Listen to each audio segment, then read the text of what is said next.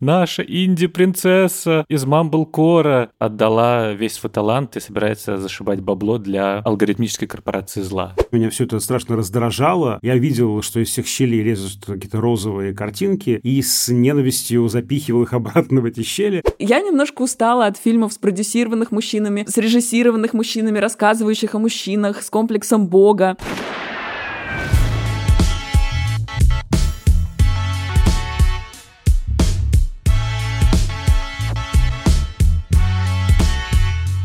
Всем привет! Это подкаст «Кинопоиска. Крупным планом». Каждую неделю мы обсуждаем новинки проката, иногда разбираем классические фильмы, а еще советуем, что посмотреть. Меня зовут Дуля Джинайдаров, я редактор видео и подкастов «Кинопоиска». А я Всеволод Коршунов, киновед и куратор курса «Практическая кинокритика» в Московской школе кино.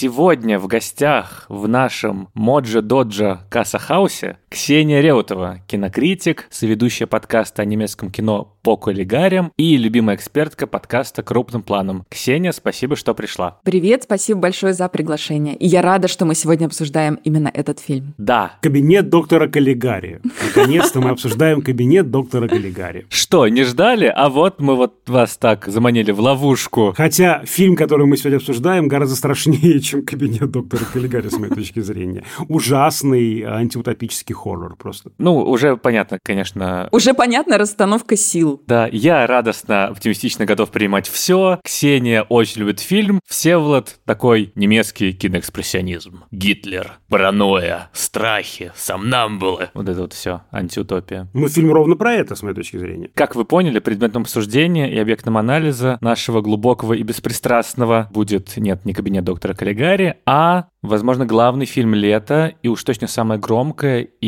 уже, видимо, кассовая премьера года «Барби» Греты Гервик с Марго Робби в заглавной роли и Райаном Гослингом в роли Кена. Как думаю, все знают, фильм посвящен легендарной кукле компании Мотель, ее жизни в идеальном Барбиленде, путешествию в реальный мир, а заодно исследует темы смерти, феминизма, патриархата, свободы воли, гендерных ролей и так далее. И все это в ярко-розовой оболочке эксцентрической комедии слэш мюзикла. Я хотел сразу предупредить, что мы, как обычно, будем обсуждать со всеми спойлерами, и что фильм пока нельзя легально посмотреть в России, но я читал несколько статей, что вот уже в августе, кажется, будет возможность. Или в сентябре. И что покажут э, прокатные копии из Казахстана, или что покажут онлайн-версии, которые в какой-то момент выложат на стриминге. Короче, пока ничего не понятно, но я знаю, что у нас подкаст слушают даже тогда, когда еще не посмотрели фильм, так что он будет актуален и через месяц, и через два, и через полгода, когда Барби номинируют на Оскары в много каких категориях. Как минимум, лучший оригинальный сценарий, мне кажется, точно. Нет, нет, нет, как минимум Райан Гослинг. Сценарий это ладно, Райан Гослинг. И через сто лет, когда мир будет населен Барби и Кенами, и они будут смотреть фильм про себя и слушать наш подкаст уже. Вымрет человечество, будут одни сплошные Барби и Кены. Алланы там еще будут ходить некоторые. Алан один, Всеволод. А их будет много, и из всех репродукторов будет слышен наш подкаст. Ну, вот такая прекрасная антиутопия. Ну, уже очевидно, мне кажется, что в прокате мировом Барби рвет всех. И Нолана с Оппенгеймером, и Тома Круза с «Миссией невыполнима», короче, раздала люлей всем этим мужикам скучным белым, старым. И как сформулировала Ксения в своей рецензии на Кинопоиске, царит в мире сплошной барбиархат. Отчасти такой успех связан, конечно, с невероятной и суперкреативной маркетинговой кампанией, которая которую внутри Warner Bros. я читал в январе, или когда там обозвали Operation Barbie Summer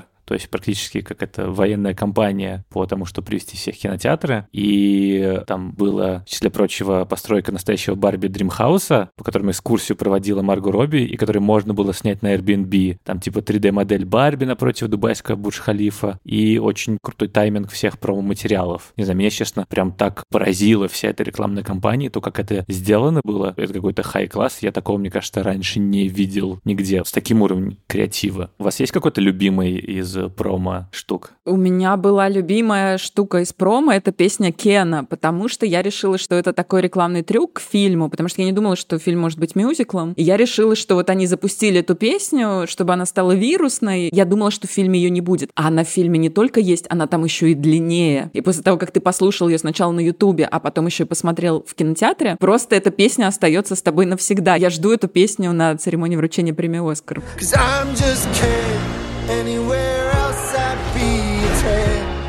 Is it my destiny to live and die a life of blonde fragility?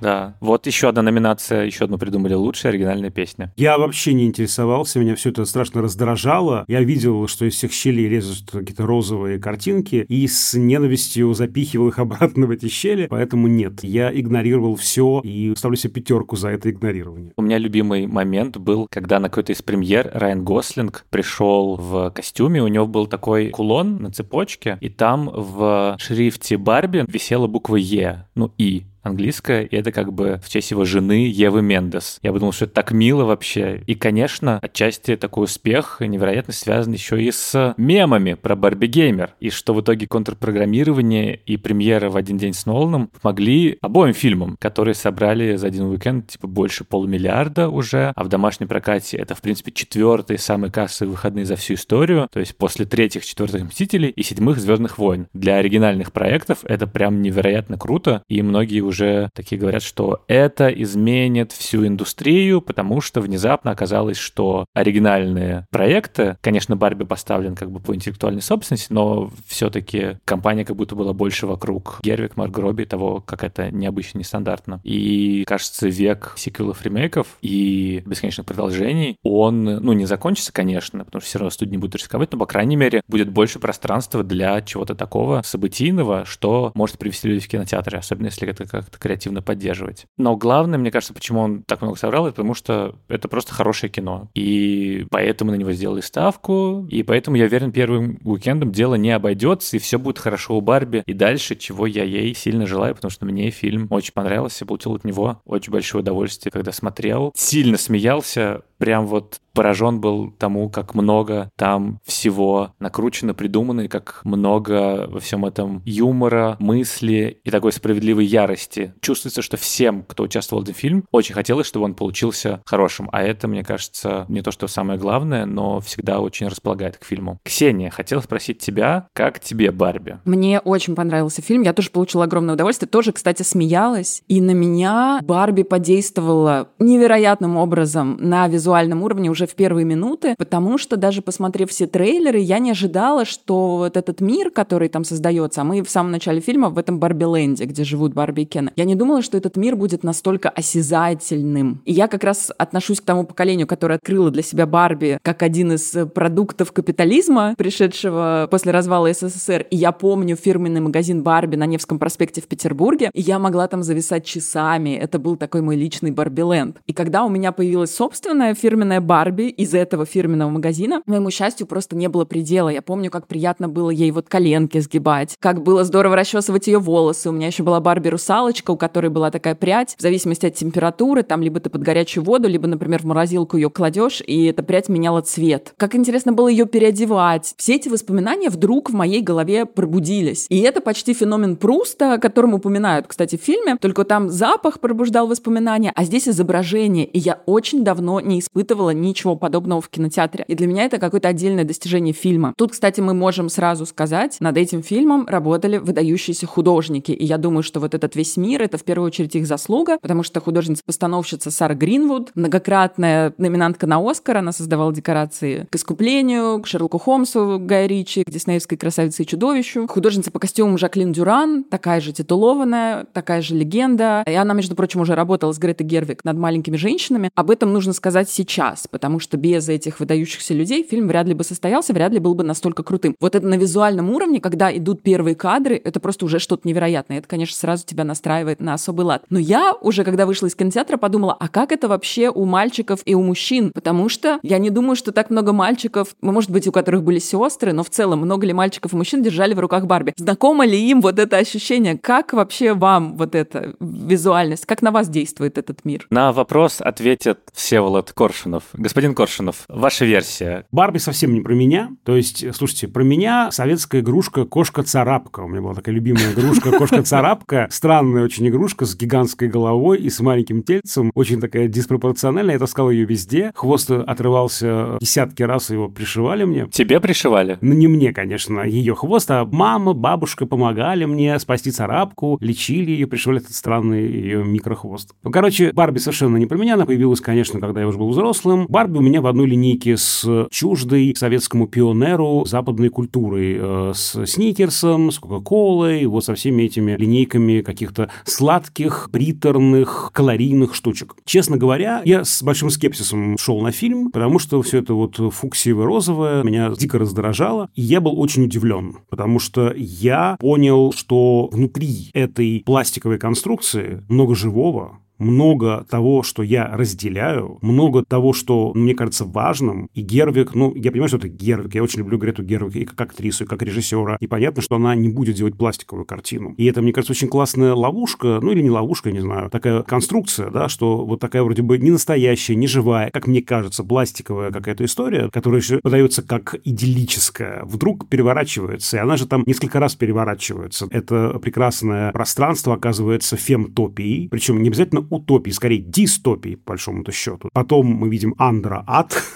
и тут очень много классного социального комментария. Это такая действительно, ну, вот, именно дистопическая, антиутопическая картина. Здесь утопия превращается в дистопию. И это, мне кажется, очень важным здесь. Очень много живого, настоящего. Мне сложно оценить всю эту художественную часть, потому что это не про меня. То есть вся формальная часть уходит как бы сквозь меня. Понятно, что меня сразу забрали Кубриком, конечно же, да. Открывающая сцена фильма — это э, такая недвусмысленная агрессивная, мягко скажем, и очень хулиганская, в хорошем смысле этого слова, отсылка к прологу на заре человечества из фильма «Космическая Одиссея» Стэнли Кубрика. И дальше я понял, что я зря боялся, зря я раздражался. И, конечно, картина совершенно замечательная с моей точки зрения, по посылу в первую очередь. У меня не было Барби, у моих сестер были. Я не знаю, фирменные или нет, учитывая, что мы росли в 90-е, начало нулевых, то, возможно, это были какие-то контрафактные Барби. Но все равно я понимаю это ощущение, и вот эта вот действительно идея того, что нечто пластиковое оказывается остаться живым, это как раз и про фильм, и про саму Барби очень сильно, потому что ты в нее вкладываешь очень много, и в итоге она оказывается каким-то средоточием твоих ожиданий, твоих историй, которые ты разыгрываешь с ними, вот это вот чаепитие, того, как они сидят, вот это вот я помню очень хорошо ощущение. Именно я с Барби не прям играл, но я играл с фигурой Человека-паука, я с ним отлично прыгал по комнате и по разным поверхностям. Фильм на визуальном уровне, конечно, тоже меня сразу погрузил в это пространство, и там очень классно классное именно развитие, не только эмоциональное, персонажное героев, но и визуальное тоже, потому что там есть вот этот момент, когда у тебя один тип изображения на Барби Ленде действительно такой очень стерильный, очень яркий, очень красочный, но в тот момент, когда Барби и Кен приезжают на роликовых коньках в реальный мир, там сначала он сохраняется немного, это такая пластиковость, но все равно ты понимаешь, что это чуть-чуть другое, потому что не так много розового, не так много яркого. Он более объемный. Они же на пляж вкатываются, из-за этого такое ощущение праздника тоже, да, такого да, веселья. Да, да. А потом ты понимаешь, что объем начинает разворачиваться очень интересным образом. Да, и по-другому становится изображение. Вот там, мне кажется, поворотная точка, когда я прям отметил для себя что-то другое, это вот, мне кажется, лучшая сцена в фильме, удивительным образом, которая самая грустная и тихая, когда Барби сидит на остановке, и когда она впервые ощущает реальность реальный мир и смотрит вокруг. И вот эти вот кадры, когда она смотрит на людей, на то, как кто-то грустит, на деревья, ты такой, о, Грета Гервик переместилась из голливудского блокбастера про пластиковую куклу куда-то в инди-фильм, там, середин нулевых. Мамбл Корно Баумбаха. Да, прям другой тип изображения, другая глубина резкости, другая контрастность, и это очень круто, потому что ты понимаешь, вместе с героиней учишь, что вот это реальный мир, что это такое другое пространство. И и мне кажется, это то, что меня больше всего захватило в этом фильме. Вот это вот путь от незнания, путь от простоты к усложнению, к хаосу. И тому, как Марго Робби показывает эту трансформацию от того, как она сначала как э, ребенок всему радуется, и дальше, как она очень постепенно, очень тонко, очень точно переходит к состоянию финалу, когда ты думаешь, а она реальный человек. Это очень крутой контраст, который показан чисто актерскими методами, но вместе с тем и поддерживается на визуальном и аудио уровне. Это, мне кажется, какой-то такой высший класс, потому что тебе это не проговаривают. Это просто что-то, что в материи кино происходит. И это очень круто сделано. То, как ты сейчас описал это, это же практически библейская история. Такое изгнание из рая. Но я, кстати, тоже думала об этих мотивах и натолкнула меня на эти размышления декорации. Там же прозрачные вот эти дома. И, с одной стороны, они прозрачные, потому что, ну, они такие и были, вот те домики, которые продавались тоже в этих магазинах Барби. А с другой стороны, они прозрачные прозрачные еще и потому, что у этих кукол нет никакого стыда, им нечего друг от друга скрывать, им совершенно нечего стыдиться. И они такие Кен и Барби натурально Адам и Ева, которые потом отправляются из своего рая в какой-то другой мир и действительно от незнания переходят к знанию. Вот здесь абсолютно точно это такая почти библейская история. Вкушают виртуальный плод древа познания добра и зла. И устыдились они, и прикрылись они, да. Да, ну и Адам и Ева, это же, в принципе, мне кажется, первый роман воспитания, первая история взросления и первая история сепарации. И, собственно, Барби — это ровно про то же. И что герои, они точно так же реагируют на мир реальный, как реагируют дети. Мне кажется, неспроста у нас есть эта эволюция и у Барби, и у Кена в том, как они сталкиваются с внешним миром и какую арку они проходят. То, что в финале Марго Робби идет к гинекологу, это тоже неспроста. А с другой стороны, это взросление, когда от маленькой девочки, которая просто радуется миру и думает, как все просто, она через мысли о смерти, через столкновение с мужчинами, которые рассматривают ее как объект, через столкновение с другими женщинами, которые ее поддерживают, она приходит к тому, что принимает этот внешний мир и такая, я готова жить в нем. И вот этот финальный выбор — это как раз про то, что ты не скрываешься в какой-то фантазии и не пытаешься пытаешься вернуть вот это вот блаженное неведение, а ты приемлешь его, ты идешь навстречу ему. И это как раз то, с чем сталкивается каждый человек. Не у всех есть выбор, потому что реальный мир, в общем, снаружи, вокруг, и ты от него никто не денешься. Но здесь он явлен очень таким очевидным образом, мне кажется, очень здорово показано это взросление. Я бы еще добавил, что здесь вот у меня такое ощущение, что мир переворачивается несколько раз, потому что сначала мы видим рай, мир идеализированный, потом мы оказываемся в реальности, она нам тоже кажется поначалу идеализированный, а потом переворачивается переворачивается. Мы видим, что этот мир ужасен. Барби понимает, что этот мир ужасен, мир как бы обесценивается, и он становится прям таким, ну, перевертышем. Потом она возвращается в Барби Ленд в надежде вернуться в рай. Но вместо рая там снова ад. Вновь обесцененная такая дистопичная версия. И только потом, после этих прогулок по раю и аду, по идеализации и обесцениванию, по вот этим позициям, мы, кажется, вместе с героиней Робби укореняемся в реальности, которая обладает и плюсами, и минусами, да, вот, и в этом еще тоже есть такое взросление. Здесь, мне кажется, очень важно, что в конце конце снята эта дихотомия, что реальность, она всякая. В реальности есть место и мужчинам, и женщинам, и там никто не доминирует ни над кем. Все могут быть субъектами, даже, может быть, должны быть субъектами. Ну, короче, вот очень, мне кажется, здорово здесь показано, потому что это для подросткового еще тоже мышления характерно. Для детского подросткового мы видим мир либо в черном цвете, либо в розовом цвете. Да? Нас как бы вот кидают в жар и в холод. И это взросление, оно и связано вот с этой какой-то балансировкой, калибровкой взгляда, если можно так сказать. Я бы сказала, что у нас этот изначальный рай, он тоже с такой червоточинкой, потому что это же барбиархат, он не свободная система, потому что это антиутопия, в ней тоже невозможно жить, иначе у Барби не случился бы этот экзистенциальный кризис. И странная Барби, которую играет Кейт Маккинон, она не была бы исключена из этого идеального общества, потому что получается, что в нем нет инклюзивности, раз она такой изгой в этом сообществе. И восстание Кенов тоже было по-своему неизбежным, потому что Кены на вторых ролях. Я имею в виду именно позицию Барби, то есть не объективно рай и ад, а именно с позиции а, Барби. С ее позиции это, безусловно, рай. Да, да, да, да. да. А так, конечно, здесь очень здорово, что изначально показано, что вообще-то ни в одной из систем координат не все хорошо. Да, и, Ксения, на самом деле, я хотел спросить про то, что ты сравнила вот эту историю взросления с Пиноккио, потому что еще один архетипический пример того, как кукла становится человеком со своей синей феей и так далее. Здесь даже немного очевидны параллели. Да, здесь совершенно очевидно параллели. Ну, понятно, что Грета Гервик и ее соавтор сценария и партнер Ноа Баумбах читали сказку Пиноккио. Знают, что кукла может в конце истории превратиться в реального человека.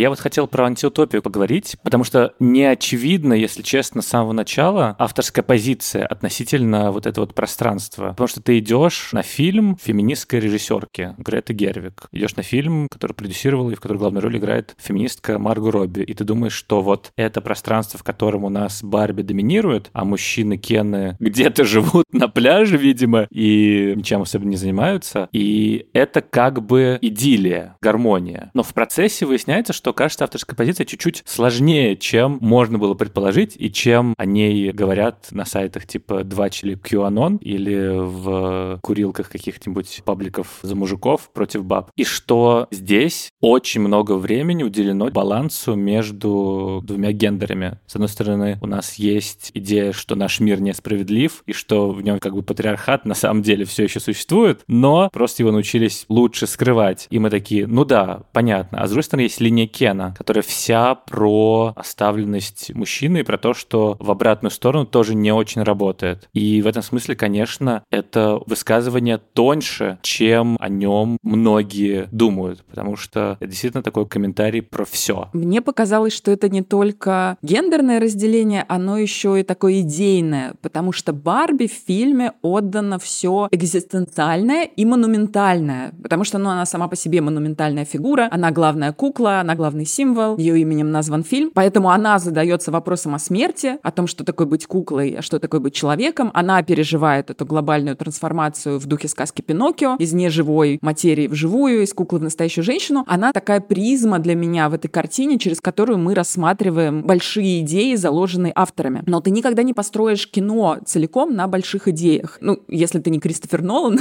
но здесь у нас комедия в любом случае. Вводить другую Барби в качестве еще одной главной героини, именно главной героини, это значит отвлекать зрителя от основной Барби. И вот тут как раз авторам нужен Кен. А Кену отдано все, ну не то чтобы маленькое, так тоже, наверное, не сказать, но все такое приземленное, все индивидуальное. У него психологические проблемы, у него тревожность, ему не везет, как в том эпизоде, когда он хочет на серфе прокатиться по искусственной волне, он бывает бестолковым, он, собственно, бестолковый большую часть экранного времени. Его день определяется тем, сколько внимания ему сегодня уделила Барби. В эти сцены любой человек, который был влюблен, ну, наверняка в какой-то момент испытывал что-то похожее. По сути, ведь у нас Кен в фильме главный злодей, но его не получается воспринимать как главного злодея. Он вызывает просто бесконечное сочувствие и сопереживание. Я поймала себя на выходе из кинотеатра на том, что я как зрительница полностью идентифицировалась с Кеном, а не с женскими персонажами. Уж точно не с Барби. Ого, как интересно. Да, она слишком идеальная. Мне интересно, задумывали ли так это авторы, то есть Грета Гервик и Ноа Баумбах, было ли это частью задуманной ими изначальной игры с гендерными ролями, да, чтобы вот главный мужской персонаж выглядел максимально уязвимым и трогательным. А там ведь еще есть Майкл Сера, который тоже очень трогательный. То есть, может быть, это еще один аргумент в копилку идеи о том, что Барби — это слишком далекий идеал. То есть ты можешь играть с Барби, но ты никогда не будешь той самой совершенной стереотипной Барби. И даже в фильме о Барби ты все равно не сможешь с ней слиться, как зрительница, потому что это невозможно ни для кого, и для Кена в том числе. Хотя он этого по-своему жаждет. В общем, Кен — моя просто огромная любовь в этом фильме. Ну да, но мы через Барби просто смотрим на весь этот мир. Она как бы такой сюжетный триггер. А по сути это главные идеи, они даже не через нее выражены. Тот же монолог про то, каково быть женщиной, его произносит не Барби, его произносит Америка Феррера, актриса. Главное смысловое ядро фильма, который выражает полностью все то, по сути, о чем хотят рассказать авторы. Этот главный монолог феминистский, он э, все-таки как бы не про меня, во-первых, а во-вторых, он его произносит по отношению к Барби. Она просто задается вопросами, она на распутье, а ведут ее и, в принципе, как-то двигают действия, как будто бы другие персонажи. Мне еще очень интересно показалась сама идея куклы как субститута, да, ведь кукла замещает живого человека в игре. Что такое субститут? Это замена какого-то предмета в игре. Эта кукла замещает девочку. Тут, мне кажется, вся эта история с героиней Америки Ферреры ставит такой вопрос. Кто с кем играет? Кажется, что девочка играет с Барби. Но, судя по тому, что мне говорят из фильма, да, внутри фильма, Барби играет с девочкой. То есть Барби есть некая идеализированная версия женщины, которую девочка должна впитать. То есть это набор стереотипов,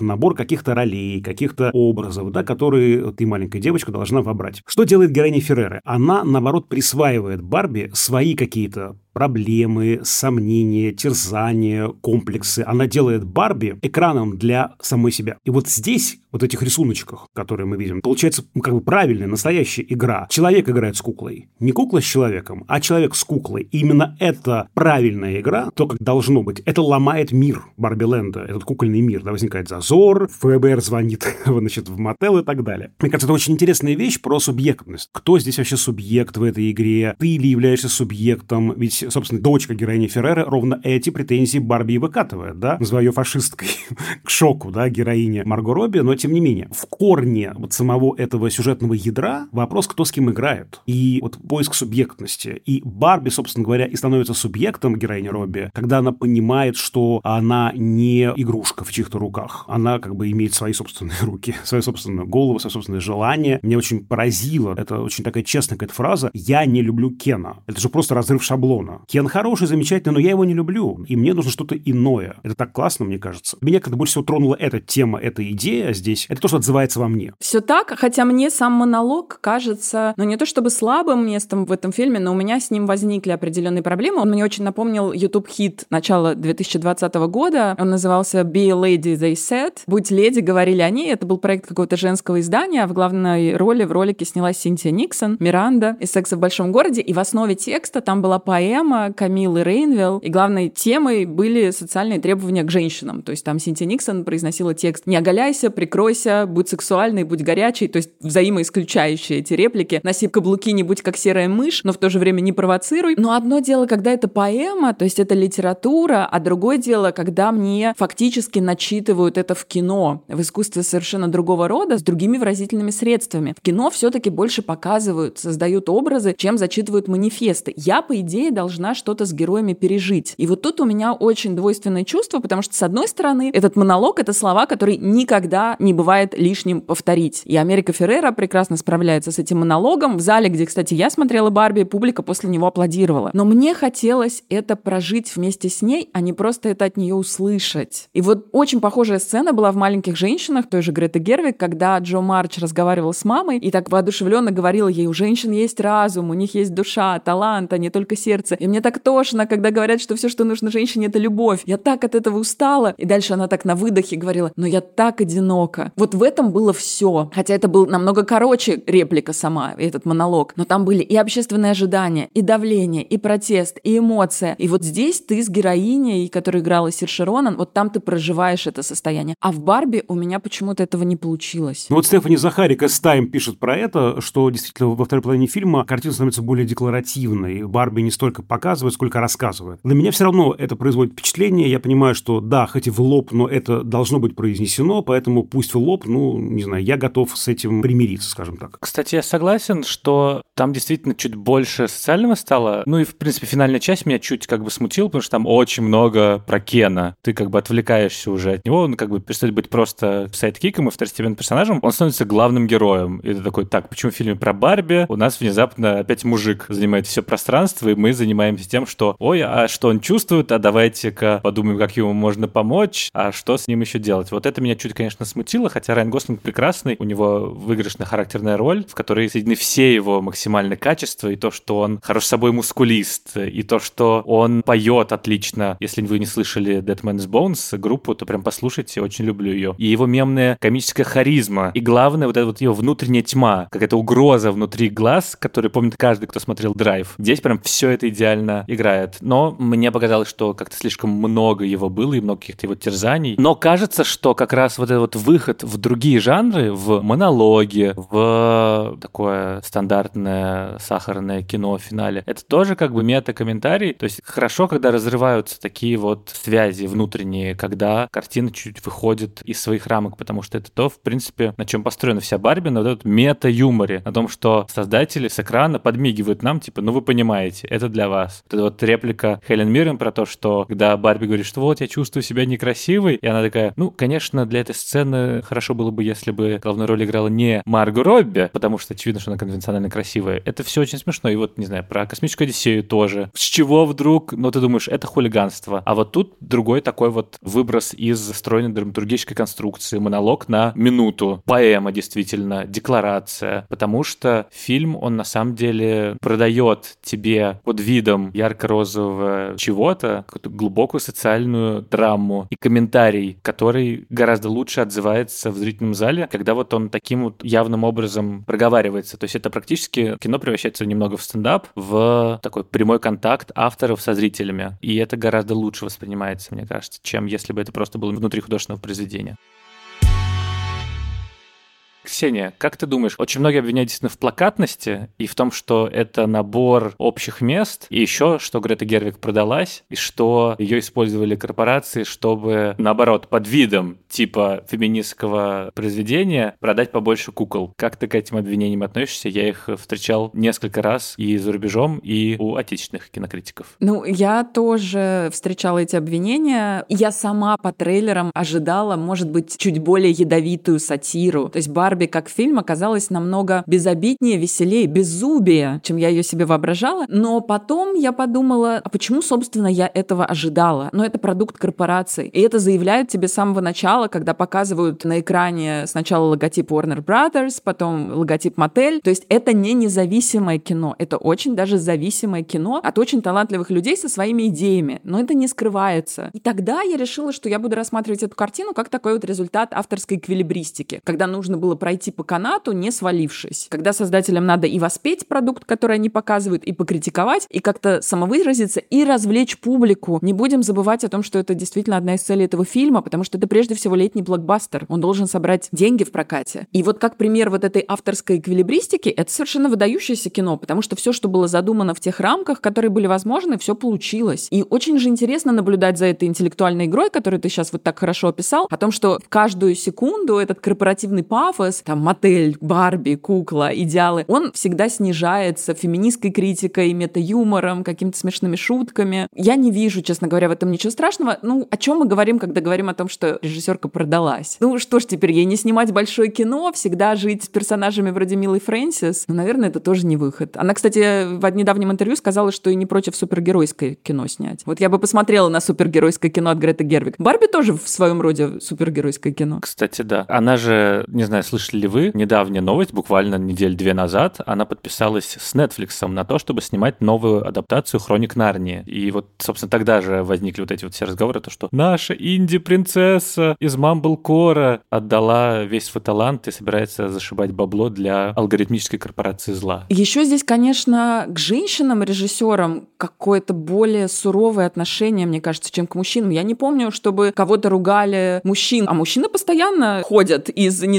независимого кино в студийное кино, и ничего. Ну, многие же режиссеры так делают. Почему это нельзя сделать режиссерке? И, кстати, в Барби же очень много таких вот этих шуток над типично мужскими фильмами. То есть там Рокки поминают крестного отца, Снайдер Кат, который тоже достаточно мужское кино. И я видела вот текст коллеги Станислава Зельвенского на кинопоиске. Ему не понравилась Барби. Он пишет, что в Барби ничего не происходит. Но вот для меня в Опенгеймере ничего не происходит. Но правда, я немножко устала от фильмов, спродюсированных мужчинами, срежиссированных мужчинами, рассказывающих о мужчинах, с комплексом бога. Мне понравился Опенгеймер. То есть я тоже считаю, что это выдающееся кино. Я надеюсь, вы его тоже обсудите в подкасте. Это будет очень интересно, потому что понятно, что там с кинематографической точки зрения это глыба. Но это что значит, что не должно существовать летних блокбастеров, э, снятых женщинами и, возможно, в большей степени для женщин? Мне кажется, что если у авторок, которые снимают что-то о женщинах, о куклах, которые важны для женщин, если у них где-то что-то не получается, это не значит, что они выбрали недостойную тему, или что они плохие авторы, или что они продались корпорациям. Это всего лишь значит, что идеальных людей не бывает, идеальных авторов тоже, и надо снимать дальше. Слушайте, а были до Барби летние блокбастеры, сделанные женщинами, как режиссерами? Чудо-женщина, вот по-моему, а, летом Чудо-женщина. Чудо-женщина, да. А, то есть все-таки не первый, но Не второй. первый. Да, да. Окей. Вечные Хлои Джао. Но они осенние, скорее, блокбастеры. Ну да, тоже. да. Но это все равно последние, типа, 10 лет. На самом деле, у меня идея в том, что я согласен с э, Ксенией, что такие вопросы, наверное, не возникали бы к каким-то авторам-мужчинам, про которых был бы другой дискурс. Условный Дэвид Линч, когда пошел снимать на Шоу-Тайм третий сезон Твин Пикса или что-то в этом роде, что вот э, великий автор прогнул студию и под видом чего-то там, не знаю, легкомысленного аттракциона, продал радикальный авторский жест. То есть, на самом деле, все составляющие точно такие же. Вопрос в точке зрения. И мне кажется, что очень здорово, что инди-режиссеры, инди-авторы идут в большие студийные проекты, потому что главное, что есть в кино, это его массовость. Это то, что оно способно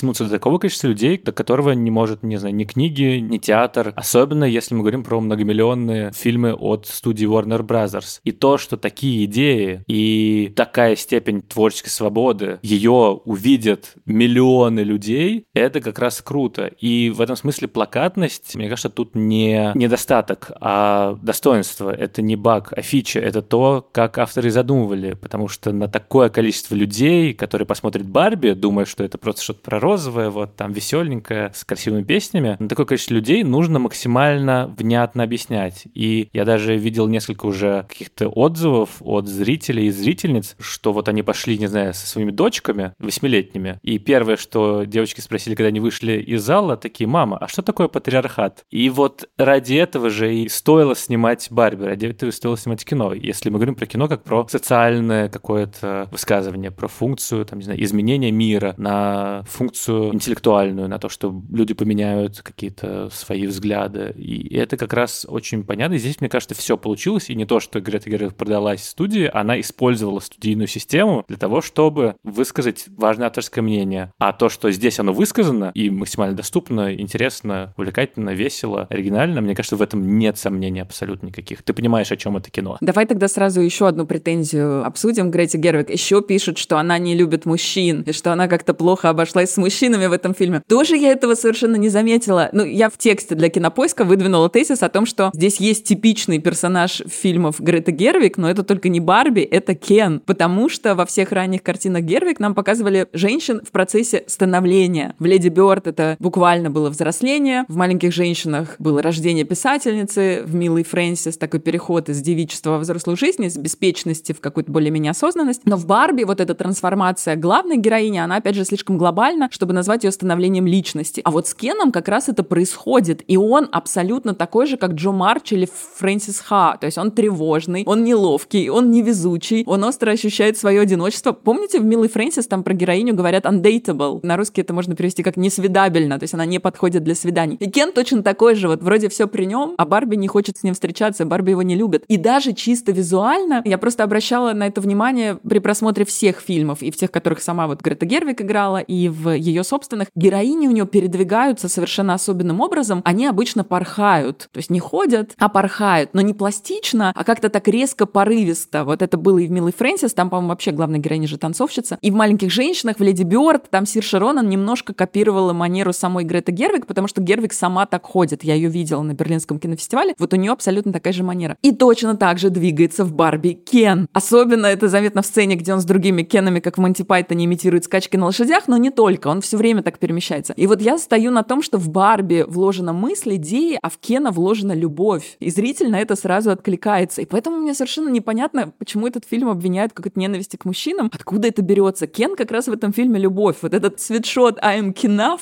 я бы очень хотела такой же заказать. Я думаю, что скоро будут ходить люди в таких свитшотах вокруг. А я еще хотел вспомнить про одного артиста, который я очень люблю, это Уилл Феррелл, который здесь, мне кажется, вот такой ходячий компромисс, то есть такой вот есть воплощение компромисса, то есть он появляется сначала как глава корпорации, и героиня Робби удивлена, почему не женщина возглавляет корпорацию. Именно он формулирует вот эти вот идеи патриархата, которые скрываются за там, инклюзивностью, за разнообразием, да, чем-то еще. Когда их припорошили этим, да, но в целом все такое же. А потом, понятно, что это же фигура корпорации, ясно, что он должен был это произнести, что мы тут не за деньги, а за идею вообще-то рубимся, да, и поэтому он помчался вместе с ними в Барби Ленд спасать мир, а не просто возвращать какие-то там деньги, да. А в финале вообще он как будто бы сходит на нет, он как бы сдувается, эту фигуру, он формально появляются, они там вроде как прискакивают все, но именно, опять же, героиня, да, основательница этого Барби Ленда, что называется, так, кто придумала эту фигуру, это вот Рут Хендлер. И получается такая действительно вот, ну, ходячая компромиссная конструкция. Вроде как бы он показан одним, потом его перевернули, а потом вообще просто как матрас такой сдули, да, вот он там лежит где-то. Это тоже такой интересный, мне кажется, момент. Он такой тоже беззлобный, такой он еще обаятельный, этот Уилл Феррелл все-таки замечательный. А там так смешно еще, что в корпорации Мотел как будто бы люди существуют так же, как в мире Барби. Ну, то есть вот эта погоня в офисном пространстве, когда они как Пакман бегают туда-сюда, абсолютно как бы нереалистично. Ты думаешь, что как бы есть реальный мир, есть Барби Ленд, а есть вот этот вот мотел, в котором тоже какие-то странные персонажи, которые как будто бы между этими мирами и не существуют как-то рационально и так, как принято. А мне все-таки кажется, что здесь какой-то немножко недостаток сценария, потому что его реально теряют персонажи Уилла Феррелла. Да-да-да. Я еще подумал, кстати, про Кена, что у него, возможно, такой как бы путь не столько мальчика, который узнает про то, что и существует патриархат, потому что мальчики все не то чтобы как-то это для себя открывают, они просто в этом живут и думают, что это нормально.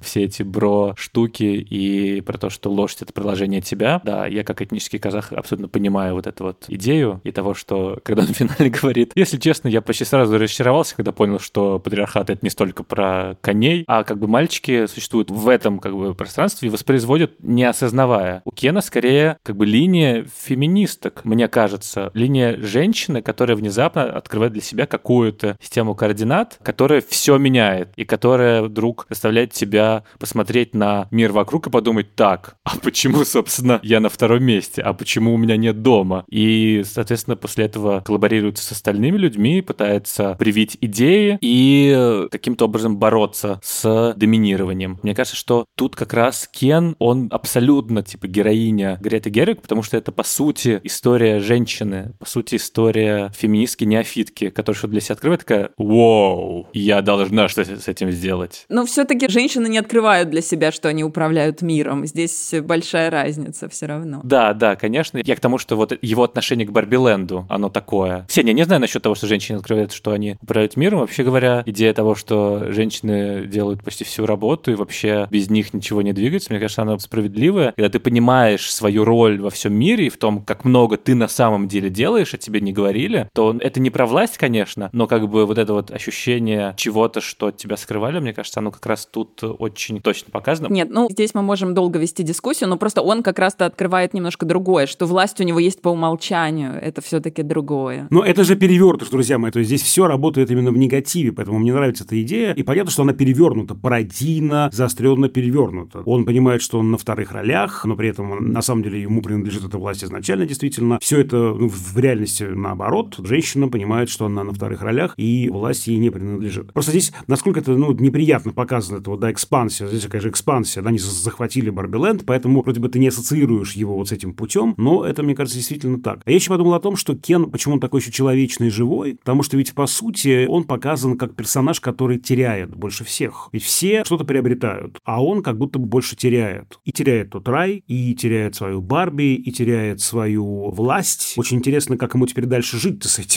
Не, ну он обретает свою самость. Да, но как кукла, да. Вот это интересно, что дальше он будет делать с этой своей кукольной самостью. Это любопытно, потому что она-то перешла порог, а он остался в этом мире. Что с ним будет, как он там будет. Нет, он понял, что он кинаф. Я жду вторую серию. Окей, Барби 2. Кен наносит ответный удар. На этом все. С вами были Давлет Джинайдаров и Всеволод Коршунов. А еще Ксения Реутова, кинокритик, соведущий подкаста о немецком кино по коллегарям. Ксения, спасибо, что к нам заглянула. Очень всегда радостно тебя слушать. Я тоже всегда очень радуюсь. Надеюсь, обсуждение получилось интересным. Спасибо вам. Спасибо большое, Ксения. Очень здорово, что вы нам все рассказали про этот замечательный розовый, не розовый, антирозовый фильм. До встречи в следующем выпуске подкаста «Крупным планом». На наш подкаст можно подписаться в Apple Podcast, Яндекс.Музыке, CastBox, всех других аудиостримингах, а также на YouTube-канале подкаста Кинопоиска. Мы очень ждем ваши комментарии, оценки, вопросы и пожелания по темам будущих выпусков. Подписывайтесь на телеграм-канал «Общим планом». Там мы выкладываем эпизоды, разные доп. материалы, опрос картинки и вообще общаемся со слушателями. Над этим эпизодом работали звукорежиссер Дима Пшеничный и продюсер Бетти Сисакова. До скорых встреч в Барби Ленде. И за его пределами. До свидания. Пока-пока.